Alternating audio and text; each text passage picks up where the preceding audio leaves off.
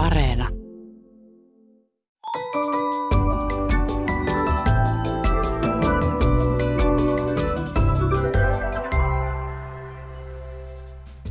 Hei, tämä on Aristoteleen kantapää, audiosyöte kielen ja todellisuuden väliseltä ei kenenkään maalta, ja minä olen Pasi Heikura. Tänään selvitämme, miten Kersti Juva suomisi J.R.R. Tolkienin epoksen Taru Sormusten herrasta. Ja tutkimme välimerkki erotiikkaa. Vaihtelun haluiset esivanhempamme laativat kieleemme monelle asialle useampia ilmauksia, jotta aina ei tarvitse käyttää samaa sanaa samasta asiasta puhuttaessa. Ja jos merkitys ei ole ihan sama, eri sanalla voi antaa puhuttavaan asiaan uusia vivahteita – Kuulijamme nimimerkki Pilkkupaini tutustui tähän ilmiöön Ylen jutussa elokuun lopulla. Jutussa vaasalainen ylilääkäri yllytti parempaan viestintään ja ymmärrykseen muun muassa niin, että asiat otetaan asioina eikä ruveta hakemaan sivumerkityksiä tai harrastamaan välimerkki erotiikkaa. Ilmaus herätti nimimerkki Pilkkupainin mielenkiinnon. Mikähän välimerkki on erottisin? Mitenkähän erotiikan harjoittaminen sujuu esimerkiksi kaksoispisteen kanssa? Ehkä se on se perinteinen pilkku väikkynyt vaasalaisparantajan mielessä. Näin hän kauniisti vältti tuohon välimerkkiin liitetyn karkean paritteluilmauksen, eikä tarvinnut siihen edes viilaa.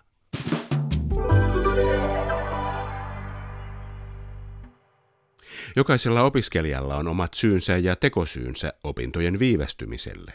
Yksi persoonallisimmista löytyy sitten brittiläisenä kirjailijana tunnetun J.R.R. Tolkienin kirjeestä 1950-luvulla yhdysvaltalaiselle runoilijalle W.H. Odenille. Kirjeessä Tolkien vastaa Odenin kysymykseen siitä, miten Taru Sormusten herrassa sai alkunsa. Kirjailija taustoitti asiaa muun muassa näin teoksessaan Kirjeet, suomentanut Tero Valkonen. Gootin kielen jälkeen kaikkein tärkein tapahtuma oli kaiketi se, kun löysin Exeter Collegein kirjastosta, silloin kun minun olisi pitänyt opiskella alkututkintoani varten, suomen kieliopin. Tuntui kuin olisin löytänyt kokonaisen kellarin täynnä huikeaa viiniä, jollaista en ollut koskaan maistanut. Juovuin siitä täysin ja luovuin pyrkimyksestäni keksiä kadonnutta germaanista kieltä.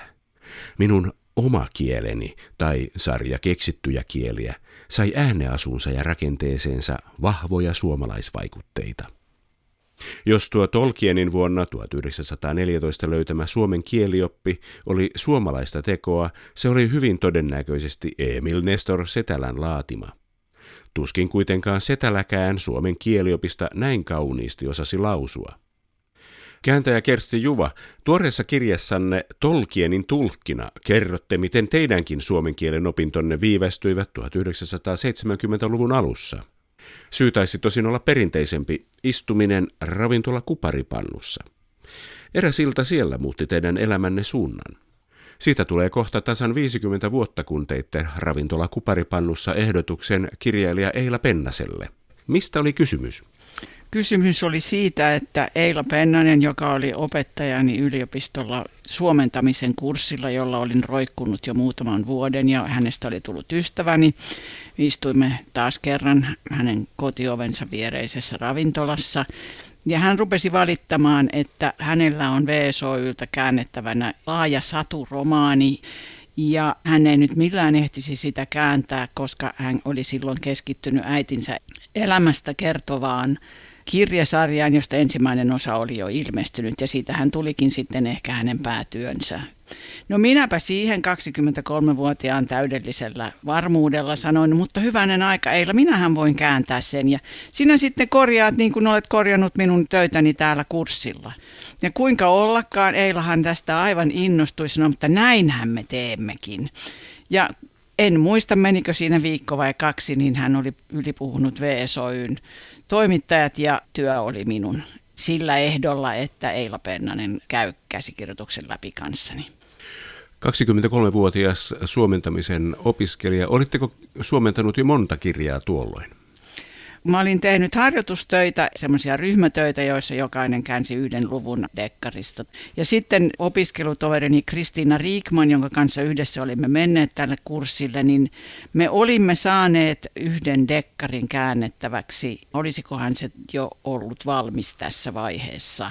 Van Gulikin muinaiseen Kiinaan sijoittuva dekkari, josta me käänsimme toinen parilliset ja toinen parittomat luvut. Siinä koko kokemus. Aika hyvä kokemus. No joo, kyllähän tuolla hyvin lähtee. Mihin tahansa. No entä oliko tämä laaja saturomaani Lord of the Rings tuttu kirja mitenkään maineeltaan ennestään? Ei, ei ollut mitään aavistusta, mistä on kysymys. Ei minkäänlaista. Kirja kuin kirja. Nykyään sitä kirjaa se on eräänlainen saagojen saaga, fantasiakirjallisuuden kulmakivi tai ehkä enemmänkin. Mitään tämmöistä ei ollut tuohon aikaan vielä ajatuksissa, että se olisi. Ei, ei ollut mitään tietoa. Mä olin ruvennut opiskelemaan englannin kieltä Eila Pennasen kurssin aikana, koska musta alkoi tuntua, että tästä se nyt lähtee. Ja mä olin sellaisessa tutorryhmässä, jota veti legendaarinen Kingsley Hart.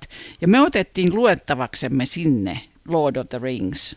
Ja siellä minulle valkeni, että siitä oli tullut Amerikan länsirannikolla ja erilaisten hippien keskuudessa suuri, suuri hitti. Kymmenen vuotta ilmestymisen jälkeen niin silloin mulle rupesi valkenemaan, että hei, tämä ei ehkä olekaan ihan mikä tahansa kirja, kun tätä täällä oikein yliopistossa luetaan. Ja sitten mun piti vain sanoa sille ryhmälle, tai mielellään mä sanoin, että kuulkaa nyt on niin, että mä käännän tätä kirjaa. mä olin ensimmäisen vuoden opiskelija. hyvä, hyvä. Oliko ajatus ryhtyä kääntäjäksi varhain herännyt suunnitelma? Kääntäjää Kersti Juva. Ei suinkaan, se todella tuli ihan siitä Eila Pennasen kurssista, jonne mä aika sattumalta jouduin tutustuttua niin Eilaan ihan muissa yhteyksissä ja hän valitti, että hän aikoo syksyllä pitää suomentamisen kurssia. Mä olin suomen kielen opiskelija ja ei sinne varmaan kukaan tule. Tulkaa nyt hyvät ihmiset, meillä oli pari suomen opiskelijaa siinä. No mehän mentiin sinne ja sehän nappasi kyllä sit ihan heti, että ahaa, mähän voinkin kirjoittaa kirjoja, joita mun ei tarvitse kirjoittaa, että tästähän tämä lähtee. Taru Sormusten herrassa sisältää paljon nimiä. Se on ihan omassa maailmassaan tapahtuva kertomus. Ja se sijoittuu tämmöiseen paikkaan kuin Keskimaa, alun perin Middle Earth. Oliko näitä nimiä helppo kääntää ja kääntäjää Kersti Juva? No hämmästyttävähän oli tietenkin se, että me ryhdyimme niitä nimiä kääntämään. Sellainenhan ei ole tapana muuta kuin aivan lapsille tarkoitetuissa kirjoissa enää nykyään. Mutta Tolkien, joka kielitieteilijänä oli lähtenyt koko tätä trilogiansa kirjoittamaan ja ilmeisesti varsin varhaisessa vaiheessa oli nimenomaan keksinyt näitä eri kieliä, niin hänelle tämä kielitieteellinen näkökulma oli hyvin tärkeä. Ja niinpä hän ilmoitti, että kaikki englanninkieliset tai englannin kielelle tunnistettavat nimet olisi käännettävä kohdekielelle, mutta sitten nimet, jotka olivat haltiakielisiä tai kääpiökielisiä tai mitä kielisiä, niin sitten sattuivat olemaankaan, niin niihin ei saanut koskea ollenkaan. Ne piti jättää, ja hänellä todella olikin sitten myöhemmin paljastui niin etymologiat ja merkitykset kaikille niille haltia- ja kääpiökielisille nimille. Niihin meidän ei tarvinnut puuttua, mutta sen sijaan englantia ei saanut jäädä hippuakaan siihen suomenkieliseen käännökseen.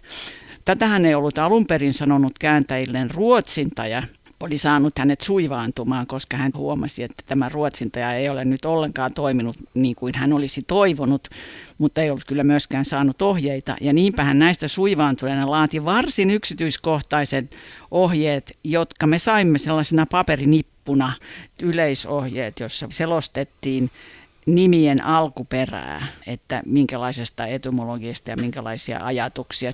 Se on julkaistukin ne ohjeet englanniksi nimellä nomenclatura. Ja siellä on aika hurjat ukaasit, että näin on käännettävä ja merkityksen mukaan ja pitäisi kuitenkin kuulostaa nimeltä. Ja meitä hiukan hirvitti koko asia, varsinkin kun meillä valkeni, että hän jopa osaa hiukan suomea. Mutta kyllä me sitten työn kuluessa sitä ymmärtää, että aikamoista syvästä päästä hyppäämistä se kääntäminen aina on, että antaa mennä vaan. Onko uranne varrella tullut vastaan toista vastaavallaista tapausta, että alkuperäiskirjan kirjailija antaa näin tarkat ohjeet? Ei koskaan ole sattunut sillä lailla. Oliko tämä Tolkienin ohjeessa, että Frodo on Frodo, Bilbo on Bilbo, mutta Baggins on Reppuli? No siis siinä piti etsiä jotakin sellaista sanaa, jossa on tämä bag, eli kassi, pussi, jotakin sellaista. Mulla oli informanttina yksi ystävä, nuori mies, joka oli hyvin innostunut suomen kielestä ja kirjoitti mitallista runoutta ja harrasti lintuja. Sellaisia poikia Norssi kasvatti siihen aikaan. Ja häneltä mä rupesin kyselemään semmoista niin taustaa, että heittelepä nyt jotain sanoja, että, että löytyisikö tästä jotain. Niin hän sanoi siihen, että reppu, olisiko reppuri mitään. Ja mä sanoin, että joo, mutta laitetaankin siihen L, reppuli. Niin siitä se tuli. Se, mikä on huomattavaa verrattuna oikean maailman nimiin, on kreikkalais-roomalaisen perinteen ja sanaston puuttuminen täysin keskimaan nimistöstä.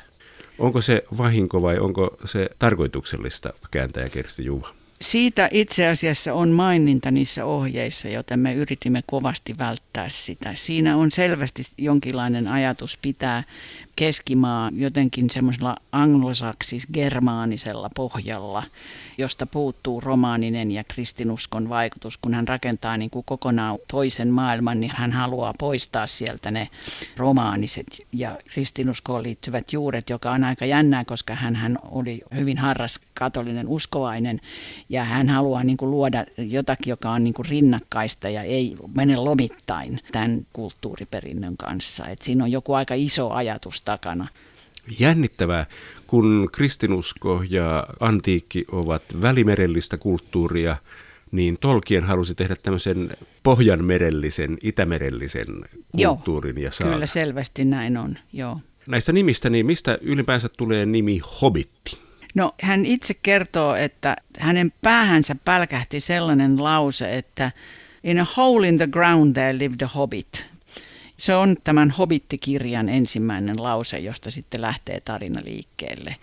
Ja hän kivenkovaan ilmoittaa, että tätä hobittia ei missään tapauksessa saa kääntää millekään kielelle, että se on äänteellisesti hobbit ja te voitte vähän muuntaa sitä kohdekielen ääneasuun niin, että me laitoimme siihen sen iin loppuun ja kahdensimme sen teen hobitti. Mutta esimerkiksi b emme lähteneet muuttaa, koska kyllä hobitti ei, niin kuin, ei, ei se nyt kuulosta hyvältä. Tietysti siis kuten, kuten Eila Pennasen aina yhtä hauska poika Hanno Vammelvuo sanoi, niin kyllähän sen pitäisi olla honiini, koska jos on se houlin hobbit, niin eikö se nyt ole rabbit, joka tässä nyt on takana, että se on vaan tehty alkusointu siihen hobittiin, mutta tietysti jos se olisi se honiini, niin eihän se ole alkusointi Suomessa, vaan silloinhan sen kolossahan pitäisi asua koniini, mutta Tämä nyt on sellaista täysin asiatonta spekulaatiota, josta kirjailija kääntyisi haudassaan, koska hän nimenomaan ilmoitti, että mitään tekemistä minkään kaniinin kanssa tällä ei ole. Koniinien seikkailut olisi kyllä tietysti aika dorkaa. No. Slangisanoista tulee mieleen, että siellä örkit, nämä Mordorin kätyrit, he puhuvat vähän niin kuin Stadin slangityyppisesti. Oliko Tolkienilla joku tietty vastaava slangi vai tuliko tämä Tähän olette siis helsinkiläinen kääntäjä Kersti Juva. Örkit puhuvat minun äidinkieltäni, mutta se kuvatkoon sitä altavastaajan asemaa, jossa me stadilaiset, kun meidän murre ei ole edes murretta, vaan sanotaan, että se on katukieltä ja slangia ja se ei ole oikeaa kieltä ollenkaan. Minä nyt sitten vaan vahvistan tätä käsitystä antamalla örkkien puhua tätä rakasta äidinkieltäni. Se todella oli äidinkieli, niin mun äitini kutsui omaa äitiä mutsiksi. Olen myöhemmin saanut selville, että Tolkien käytti esikuvanaan East Endin koknia, joka on siis työläisten puhetapa ja hän puhuu hyvin halventavasti örkkien puheesta. Onhan hänellä siis oman aikansa naiskuvakin on aika kiinnostava. Mutta viisi noista Lontoon kokni siinä on taustalla, jota en kyllä silloin sillä vähäisellä englannin kielelläni ymmärtänyt, mutta vaistomaisesti siirryin urbaaniin kieleen ja se tietysti oli aika hyvin oivallettu, koska örkithän edustavat nimenomaan tekniikkaa ja pimeyttä ja koneita ja koko tämä Mordor on semmoinen haiseva kaivos, kun taas sitten Hobittila on sellainen maalaisidylli ja tämähän on ihan selvästi yksi Tolkienin teemoista, tämä maalaisydyllin ja sellaisen teollisen, varsinkin sen vanhan savuttavan teollisuuden inhoaminen. Hmm, ympäristökatastrofihan siellä Mordoria on kohdannut. Siellä ei kasva Näin. mikään. Näin on. Örkki. Miten päädyitte tuohon sanaan? Oliko se olemassa jo ennestään kääntäjä Kersti Juva? No minä kuljen ympäri sanomassa, että olen keksinyt sen sanan ja sitten minulle tullaan sanomaan, että onhan Espoossa örkkiniitty.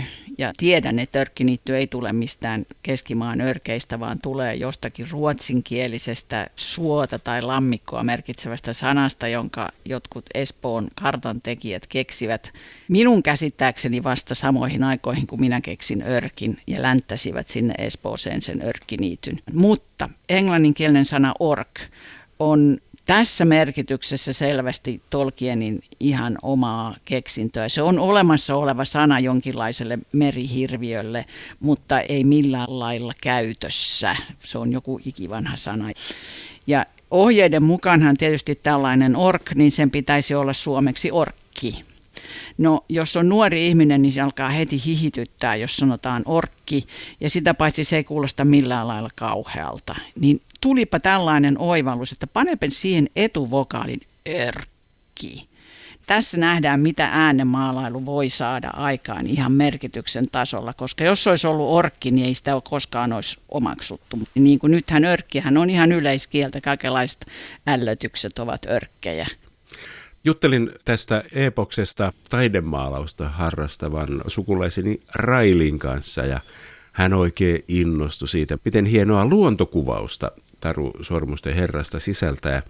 Sitten kun minulla sattui olemaan kirja meneillään, niin panin sitten merkille, että kyllä, on hienoa luontokuvausta. Onko tämä hieno luontokuvaus J.R.R. Tolkienin vai Kersti Juvan ansiota, kääntäjä Kersti Juva? Sanoisin, että en ole onnistunut sitä pilaamaan.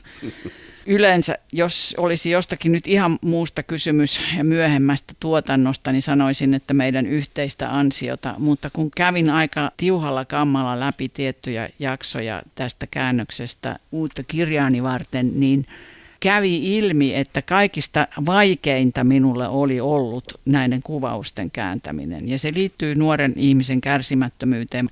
Mä olen aina rakastanut kirjoja, mutta kova hyppimään yli luonnonkuvausten, mitä nämä täällä tekee.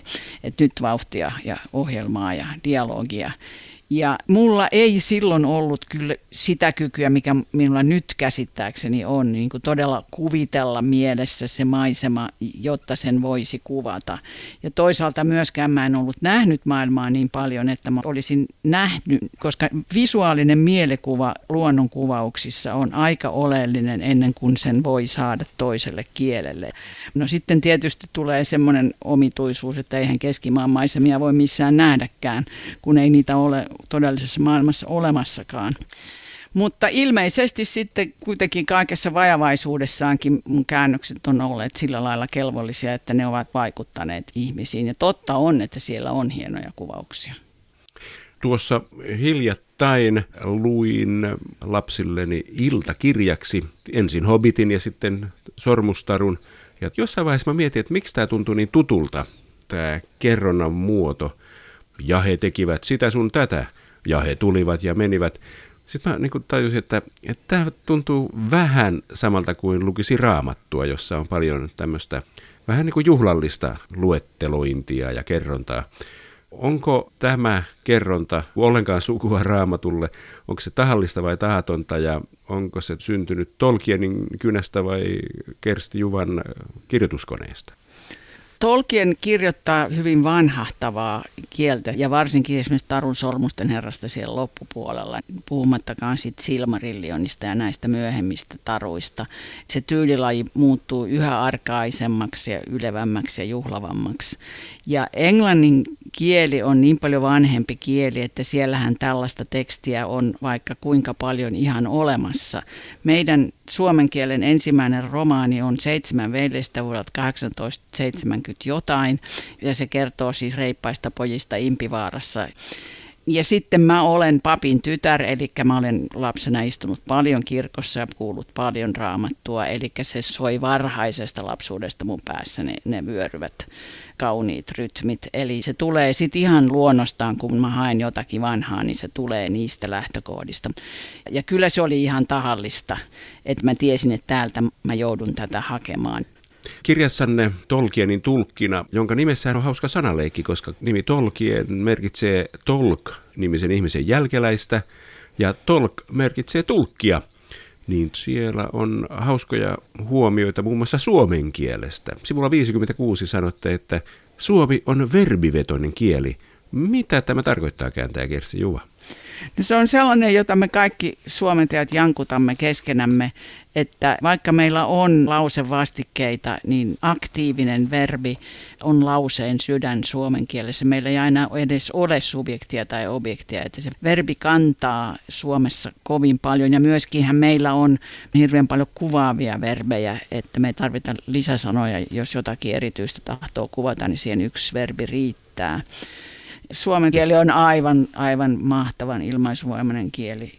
Eihän me oikeasti äidinkieliset suomalaiset osata sanoa mitään todella tarkasti ja täsmällisesti ja emotionaalisesti kohdalleen, puhumattakaan vitsailusta muuta kuin omalla äidinkielellämme.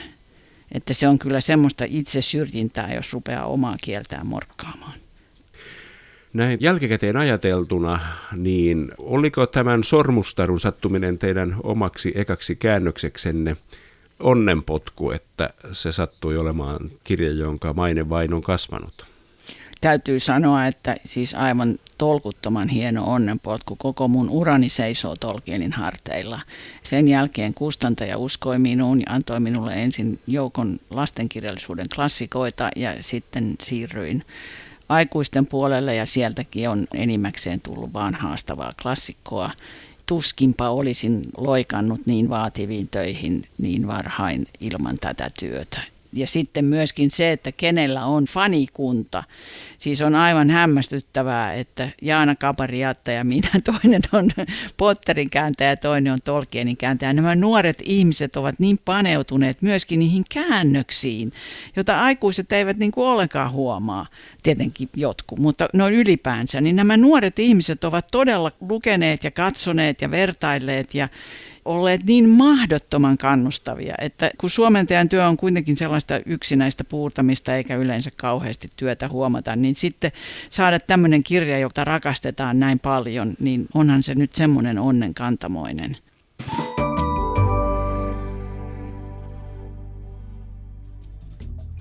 Sukupuolten tasa-arvo edistyy jalkapallossa ja se on hyvä asia. Osaltaan tähän on vaikuttanut naisten loistava menestys arvokisoissa. Suomen naisten jalkapallomaajoukkue, lempinimeltään Helmarit, valmistautuu ensi vuoden heinäkuussa Englannissa pelattavaan EM-kilpailujen lopputurnaukseen. Nimimerkki Maalipesu hämmentyi lukiessaan elokuussa Helsingin Sanomista, että Helmareiden luottohyökkääjä – Litmasen ja Pukin maaleissa pesevä Linda Selström on monilahjakkuus. Myös nimimerkki täältä pesee ihmetteli, kuuluuko maajoukkuetason naisjalkapalloilijan monilahjakkuuteen mieskollegoiden hygieniasta huolehtiminen ja miksi se tapahtuu maaleissa? Missä on tasa-arvo? Aristoteleen kantapää puhaltaa pelin poikki. Kysymys on slangi-ilmaisusta. Pestä verbi tarkoittaa tässä voittamista. Pestä sanalla on muitakin kuvainnollisia merkityksiä, kuten esimerkiksi pestä kätensä, eli vapauttaa itsensä vastuusta. Näinkö kävi, kun toimittaja havaitsi termin käytössä väärinkäsityksen mahdollisuuden ja päivitti sen verkossa muotoon Litmasen ja Pukin Maalitilastoissa ylittävä Linda Selström on monilahjakkuus.